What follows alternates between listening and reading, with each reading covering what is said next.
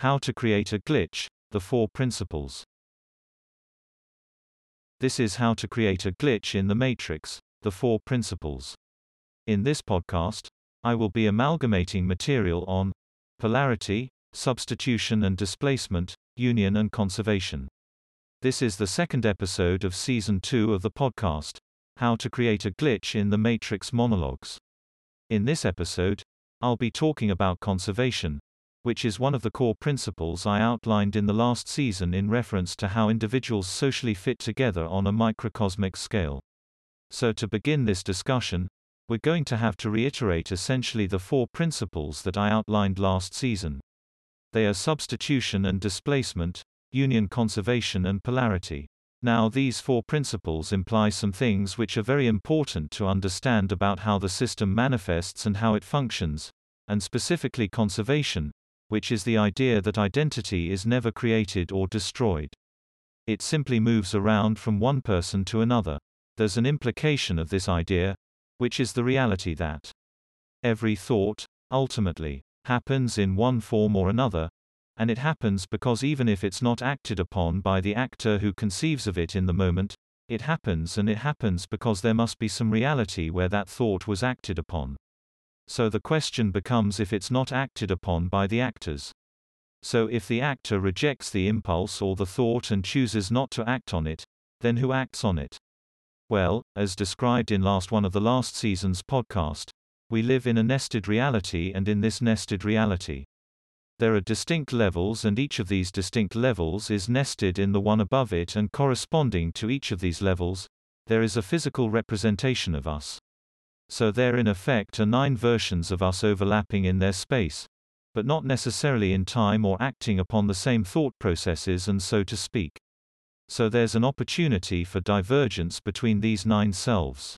But it's fair to say that they are each nested in the one above, and all of them are nested in the very top, which is the esoteric plane.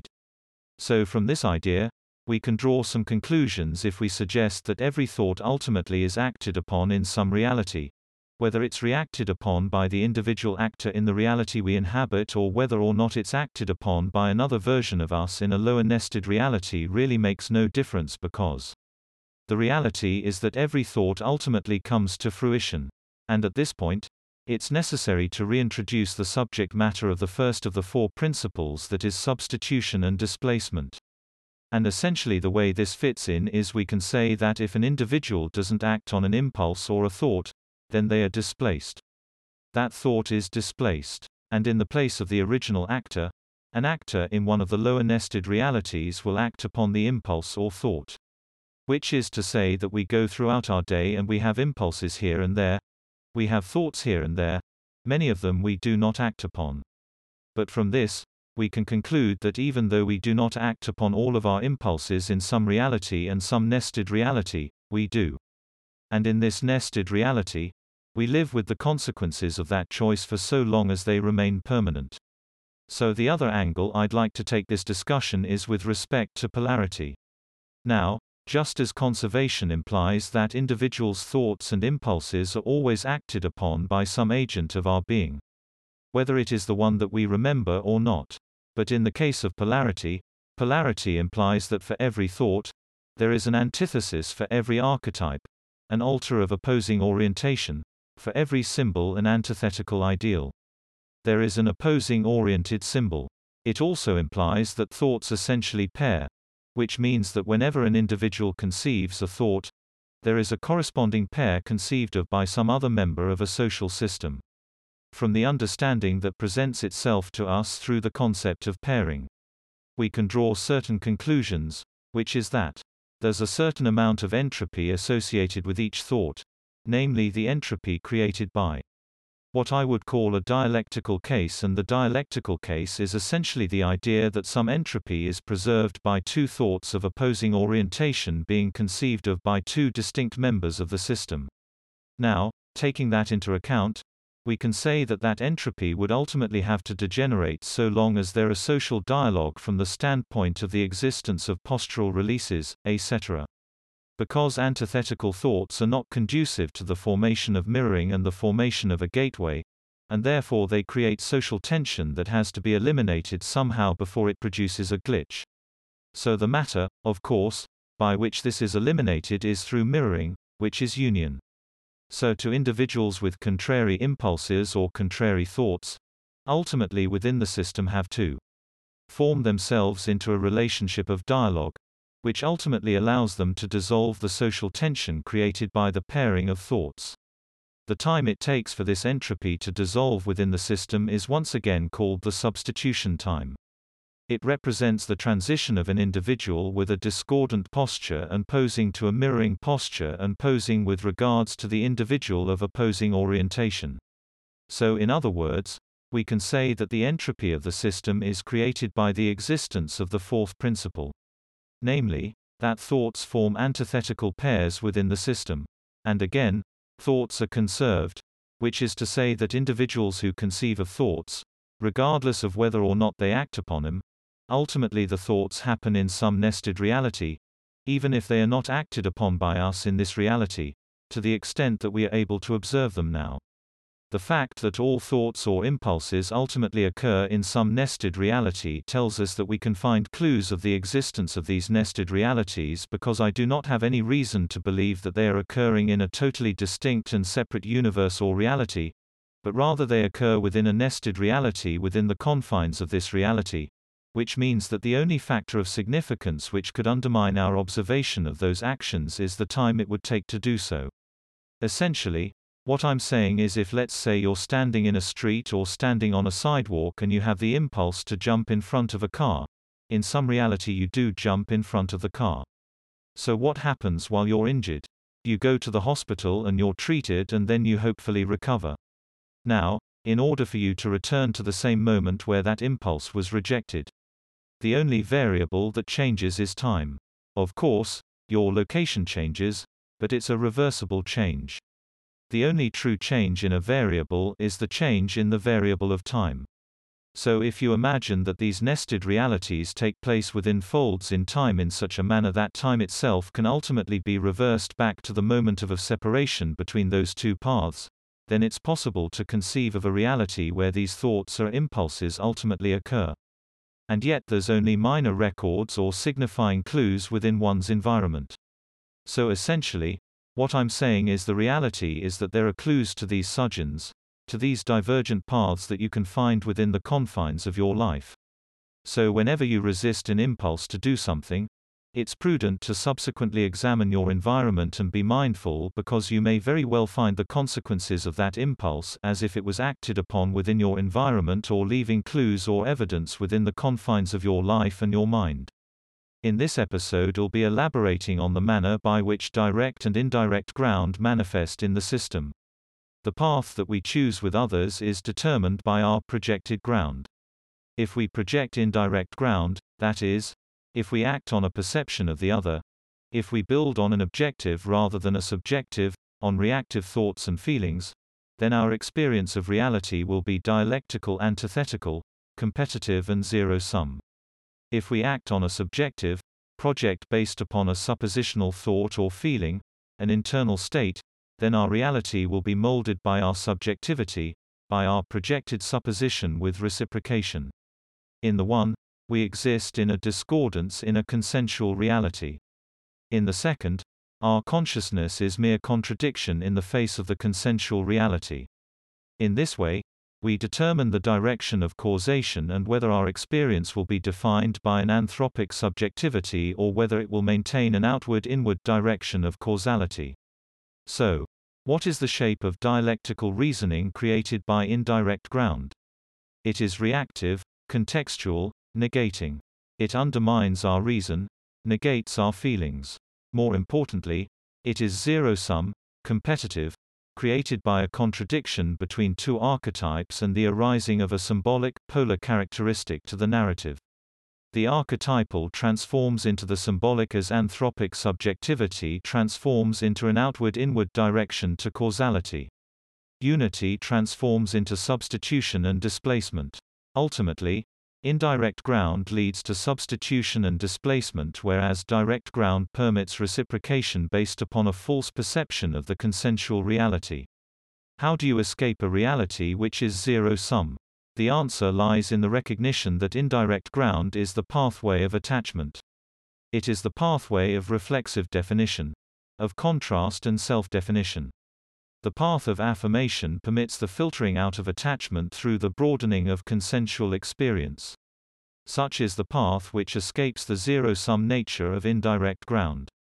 Now, these two concepts, direct and indirect ground, the contingency and the supposition, presuppose a kind of dialectical process. The supposition produces the ground, then the contingency relies upon it.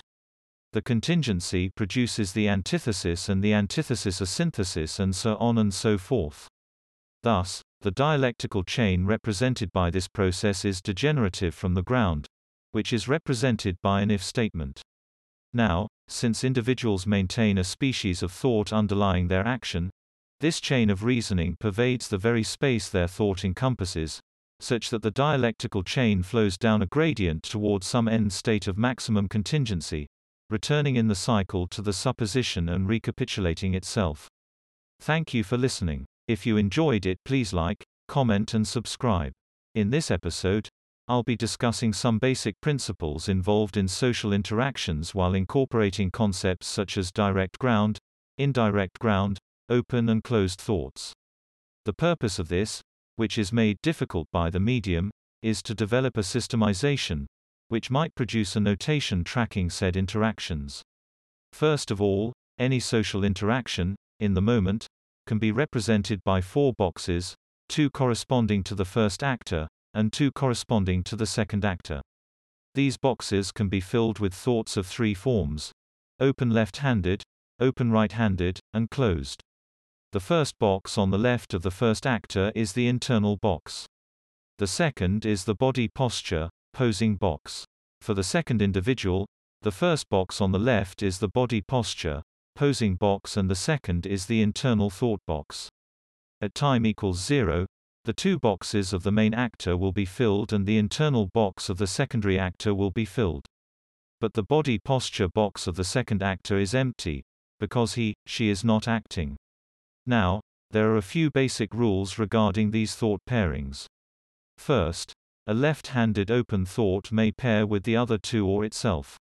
Only when it pairs with itself does it release tension. Otherwise, it produces tension. The same goes for a right-handed open thought. A closed thought always produces tension.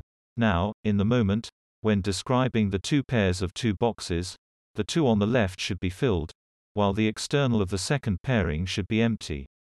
This is because as the first actor acts on the second actor, it imports the internal thought of the first actor into the external box of the second actor. Inhibition can be represented through the four boxes as a left-handed open bonded with a right-handed open or a suppositional thought bonded with an open thought. Altruism can be represented by a matching or mirroring of the internal box of the second actor by the first actor. Competition can be represented by either the first pairing having an open right and left-handed pairing with the internal box of the first actor, the opposing orientation of the second internal box, or two left-handed or two right-handed with the opposing handed box in the internal box of the second pairing. Now, let's say you're dealing with an interaction between two individuals. In this example, the first individual is a police officer and the second is someone speeding. The first action, the thesis, is the second actor speeding, indirect ground. The antithesis is the first actor putting on his siren to pull over the second actor, indirect ground. There are now two possibilities, both indirect ground. 1. The second actor can slow down and stop, indirect ground. 2. The second actor can attempt to drive away, indirect ground. So let's say the second actor chooses to slow down and stop. Now the next action would ordinarily be the antithesis and choice of the first actor, to detain or release the second actor, but in this case the second actor can change the dialogue through suppositional thought. If the second actor acts by suppositional thought to submit, or act by letting go, the grounded thought remains with the directly grounded thought, which means that the first actor will mirror the second actor in settling upon a release. This is because the first actor still has two options: to detain or release, but the release is the grounded thought, so it is fulfilled. Now, altruism is often a product of the negation of self. Negation of self often leads to postural releases in others, which manifests as outs. This is of course just another way of explaining the example set out a few moments ago. It's important to also note that you can structure the way you make statements to reflect an outward-inward or inward-outward direction of causality and thereby produce patterns as set out in the above example. It would be easier to visually represent the examples and concepts of this podcast episode. Unfortunately, this is not the right medium. However, I hope that this episode at least introduced the topic in a way which was comprehensible to the listener. In this episode, we will be talking about the stuff of experience and associations. We can start this episode by eliminating a quite common distinction made by people as they understand reality and the mind. In fact, there is no true distinction between the physical and the mental. Thoughts manifest spatially just as surely as spatial actions are thoughts. It is easy to say this, but some elaboration is necessary. Suffice it to say, experience is a single substance. Thought and matter are ultimately interchangeable. Precognitive thoughts reveal this to be true, in that, it is possible to experience an event before it is in substance actually happening. But this is also to say, that the mind reorients thought, the stuff of meaning, to provide it a personal connotation. Thought, meaning is impartial, elusive, stuff, which gains essence through its orientation towards the personal. Now, since we can say this with certainty, we can also say that internal continuity in the form of sensical close associations manifests as reasonable social behavior. Associations internally produce the patterns that we see in everyday life, which is to say that loose or weak associations internally produce discontinuous or incongruous behavior. The distinction is not a meaningful one, in that we must understand thought and substance to be one. Now, grasping these ideas, we can now posit that the influence or orbit of our mind, perhaps like a lens, draws the inert into our process rather like a planet of mass draws matter into its orbit. Both are substance, but something about our egoistic existence gives one the appearance of substance and the other in mere insubstantial grasping. In truth, once one observes this, it becomes possible to see that the very fabric of this reality flows through consciousness rather like a sieve, revealing its nature. These are puzzling lessons, but they are essential to understanding the dichotomy between the mind and body, the physical and ideal. Likewise, in observing that the substance of reality equates with the substance of thought, the architecture about which I've been writing takes center stage, as a kind of primer, or intermediary. Be that as it may, these podcasts describe the internal structure of reality, beyond which I can assert reality finds itself rather recursively patterned after itself, which follows from the above point, since we see that association and spatial congruity are practically interrelated. In this episode, we will be summarizing and revisiting a few recent podcasts in relation to closed social systems, entropy, dualism, multiplicity, and unitary reality.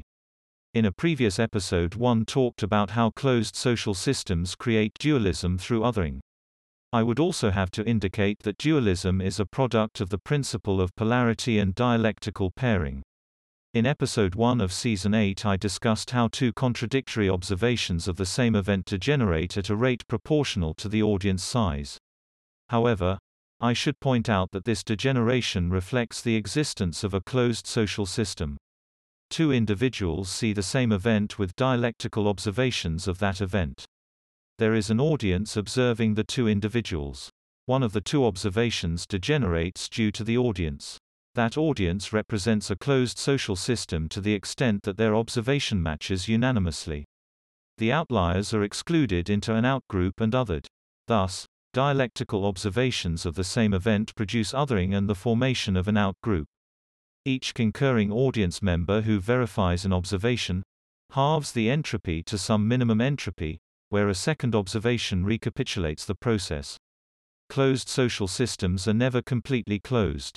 That is to say that some migration is inevitable over time. The presence of individuals with dual dialectical thoughts increases the entropy of the closed social system and draws new individuals in through migration. This migration can be anticipated according to the extent that any internal or external individuals maintain dual dialectical contradicting thoughts. Now, whenever an individual is othered, the in-group's thoughts will manifest as dialectical pairings. The effect will be negating, discordant, the expectations and confidence wages of the individual will be frustrated, appropriated. In effect, to the extent that a reality is dualistic, which is the unstable entropic state, it is not unitary. Likewise, even when the in-group has finished the degeneration process, there is still some minimum entropy to the system. Meaning that no matter how consistent the degeneration, it is never a completely unitary reality, which follows from the principle of polarity. In other words, multiplicity, dualism, may be the default state of the system. The illusion of a unitary reality may be the truth. In this episode, we will be discussing negation, the internal mind, and a new concept called channeling. As discussed in a previous episode, the creation of an internal mind, a private space for introspective thought, is the result of folds in time, the presence of negating thoughts. Typically, this means that it is a cooperative endeavor, the result of closed mirroring thoughts on the part of two interacting individuals. The presence of these mirrored closed thoughts delimits the extent to which individuals can communicate, and the extent of the underlying gateway. In other words, when individuals do not maintain a baseline of mirrored closed thoughts, the result is the experience of the unity of consciousness. The absence of an enclosure for thought processes generates open thought pairings. These open thought pairings form automatically between interacting individuals. In the presence of enclosure, it's the internal open thoughts which pair. This is what I call channeling. Now, to understand this graphically, in deference the first individual has a closed thought in its external box and an open in its internal. This transforms the open internal to the external of the second individual. But when the external closed is mirrored by the second individual, we have enclosure and a fold in time, which preserves the pairing of the two internals. Representing folds in time, enclosure of thought, as mirrored closed thoughts is between two individuals, is akin to the recognition that closed postures imply a circumscribing of the sphere of activity of an individual or a limiting of his or her responsiveness to external communication. Closed postures deny our inclusion in an activity or discussion. In this episode, we will be talking about the principle of conservation in broader detail. In an earlier episode, we talked about four principles governing reality, which included the principle of conservation. This principle, as explained in Season 2, Episode 2, determines that identity is not created or destroyed. For every impulse that is repressed, there is a reality in which it occurs. Every person has 9 different forms, existing in distinct nested realities, where every impulse held by the individual unconsciously is actively expressed. Now, for further information about conservation, please review Season 2, Episode 2 of the monologues. Today, we will be talking about an entirely different form of conservation, namely, the balance between reward and punishment, work and play. These thoughts must be preceded by a brief discussion of the principle all is one, or all is one, which posits that we are all one consciousness, fragmented, yes, multiplicitous yes, but one. Taking these two principles together tells us that all pain and pleasure, work and play, is zero-sum. Now, that is not to say that it is impossible to exist in a state which is not zero-sum. Of course, this is possible, but only in groups, and only by not linking it to an attachment. Let me explain. As soon as there is passion, as soon as there is attachment, there is suffering or pain. For every self which experiences the pleasure of attachment, there is a balance in another not possessing it, and suffering for it. For example, let us say that you are in love with a woman. Now, you get together and spend 6 months enjoying each other intimately. During this 6 months, that pleasure is paid for in suffering by another suitor who also loves her, but lost the chance to be with her. The more suffering felt by another, the more passion will fill you. Such is the balance of life and love, conservation and all is one. Taking a step back now. Imagine that all the happiness in the world around you, all the joy, all the suffering, is connected. Imagine that for every quantized moment of poignant passion, there is another of deep suffering. If you start to see reality this way, then and only then will you understand the appeal of religions like Christianity, where the sins of the many were paid for by his blood. I am not endorsing a religion here, purely indicating that the logic relied upon by the Christians traces its roots to a recognition that all suffering ultimately pays for those moments of happiness. Now, when I say suffering, I am referring more broadly to suffering in the sense of pain, of work, of tension, of the deleterious emotions which we must all endure. And it is also correct to say that often the suffering that pays for happiness is our own.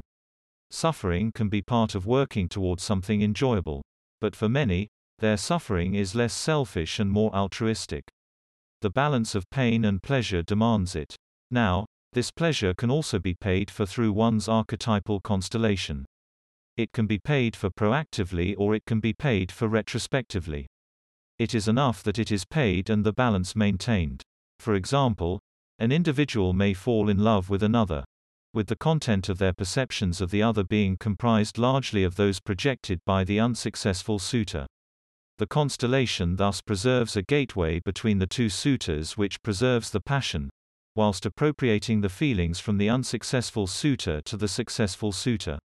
When we wrote that passion in the present is falling in love with recycled perceptions of the past, what I was referring to is the balance created by conservation, generating gateways between past loves and unsuccessful suitors to produce the passion of the here and now. Suffice it to say, knowing that every smile is paid for in blood, sweat and tears, is a humbling realization, and gives us a reason to feel indebted to those least among us. If only so we can feel the joy of a first kiss, or the laughter of reuniting with an old friend. In this episode, we will be elaborating upon two more concepts found in this podcast which arise out of the esoteric narratives of the New Testament and Quran. Specifically, this author finds support for the principle of pairing, conservation, appropriation, substitution and displacement, governing the non-consensual. Now, the first concept I'd like to reintroduce is the concept of pairing. In past episodes, this was phrased in a couple of ways.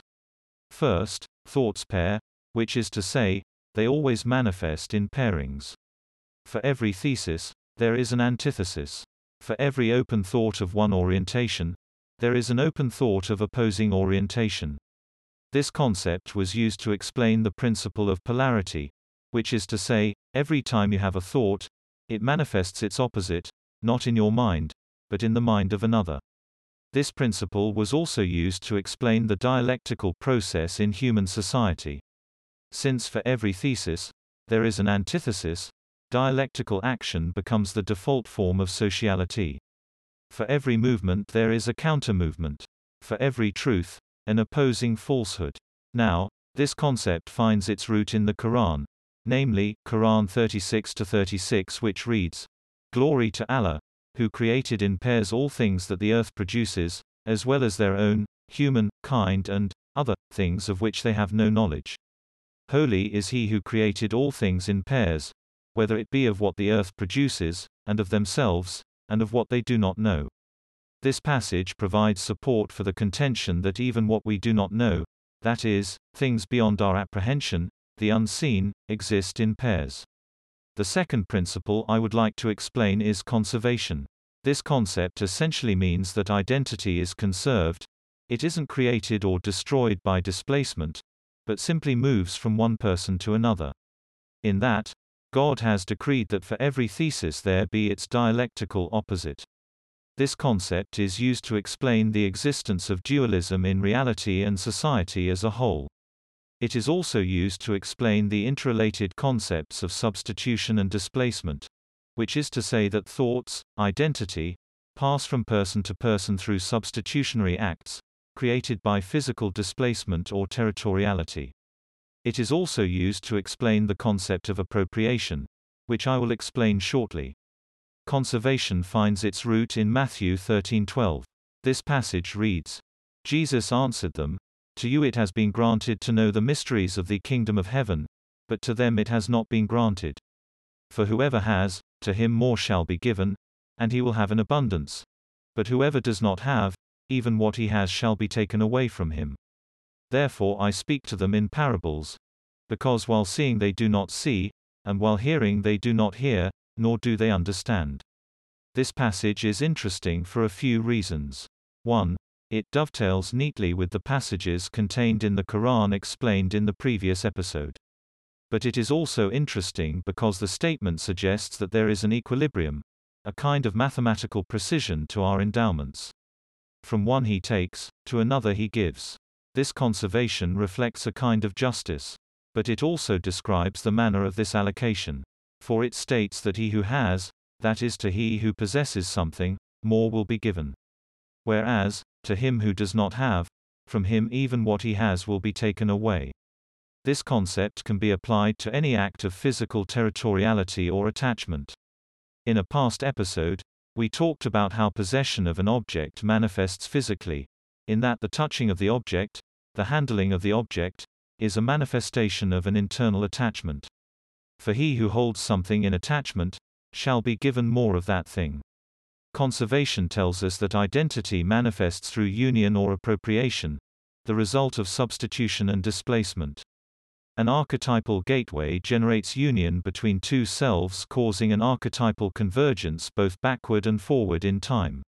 But in the absence of union, that is, when polarity rules, divergences lead to the shifting of the identity from one person to another on the basis of possession or attachment. That is, the physical embodiments of attachment reflect the accumulation rather than the diminution of possession. If you would like to understand the concepts of appropriation, substitution and displacement, or conservation, there are numerous podcasts which explore these concepts. But I will provide a summary podcast explaining them shortly. That's the end of the podcast for today. If you enjoyed it, please like, comment and subscribe.